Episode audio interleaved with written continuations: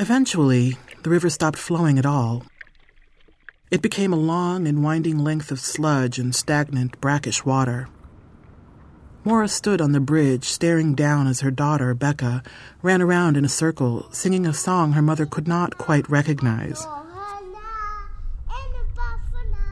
There was a gentle rumble and then a stronger one. The earthquakes were near constant now, but they still unsettled her.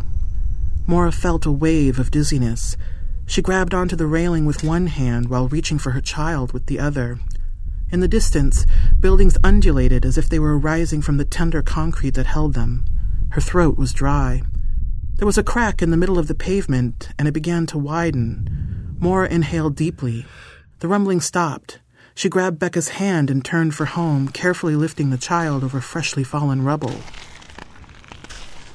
This was the city she had always known, bent and nearly broken.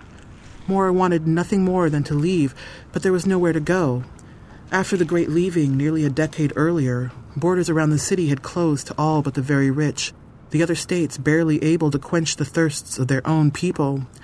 She often heard rumors about a way through all the border zones to Mexico and how, down there, they had water not only for drinking, but for cooking and bathing and swimming and any old thing you might want to do with water. It sounded so fantastical, Maura refused to truck in such fancy. This was where they lived and thirsted and would eventually shrivel into husks of taut skin.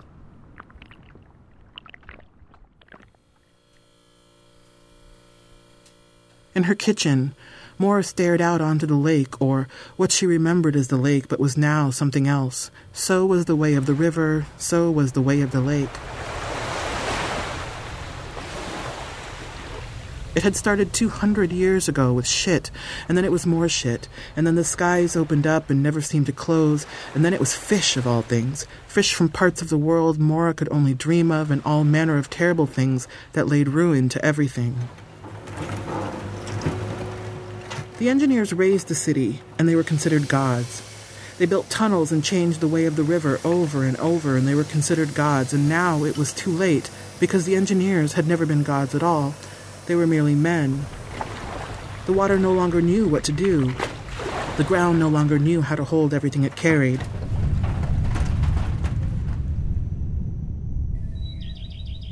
Some mornings, Maura woke, saw that her home was still standing, and wanted nothing more than to cry, but tears were a luxury her body could no longer afford. Maura's lips were cracked, and when she dragged her parched tongue along them, she welcomed the taste of blood. Thirsty, Mama, Becca whispered. Mora nodded slowly and reached for the key around her neck. When she opened the cooler, she had to ignore the hollowness of her heart skipping a beat, and then another. There were only nine ounces, and the water distro center wouldn't open again until morning. She motioned for her daughter, and Becca approached, parting her lips slightly.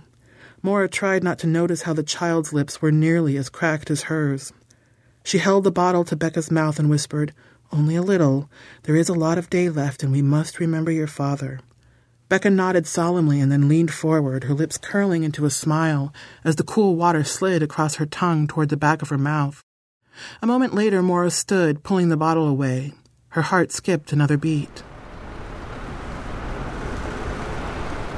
That morning, while Thomas and Becca slept, Maura tried to enjoy the pale morning light as she walked to the distro, and she tried to enjoy the rising sun as she stood in line for an hour and then two, while ignoring the all too dank stink of the people around her. Once she handed over her chits to the bursar, Mora walked home with two heavy bottles of water tucked against her body beneath her long leather coat, her lips set in a hard, dry line. She found Thomas and Becca awake, but still in their nightclothes, sitting cross legged on the floor, playing a game with their hands. Thomas grinned up at her, and Mora forced herself to smile. She did not understand this man of hers, but she loved him hard and true, and he loved her hard and true, and when his calloused hands roamed her body, she forgot the dryness forever lodged at the base of her throat. Thomas worked the tunnels for 12, 14 hours a day, slogging through mud and shit, working with all the other grunts to try and undo the messes made by godmen, and still, when he looked at her, it was like she was the only thing he would ever hope to see. Sometimes, late at night, Thomas held his head in his hands, and told Mora about the ruin he saw each day, and how he and every man on his crew knew there was no way of undoing that ruin. Still, they clawed through the tunnels, wading through the sludge and the bloated corpses of dead fish, dead men, dead women, and children, holding their breath in their dry, aching lungs each time the ground shook and the dark water seeped through new cracks because the god men, who were merely men, did not know what else to do.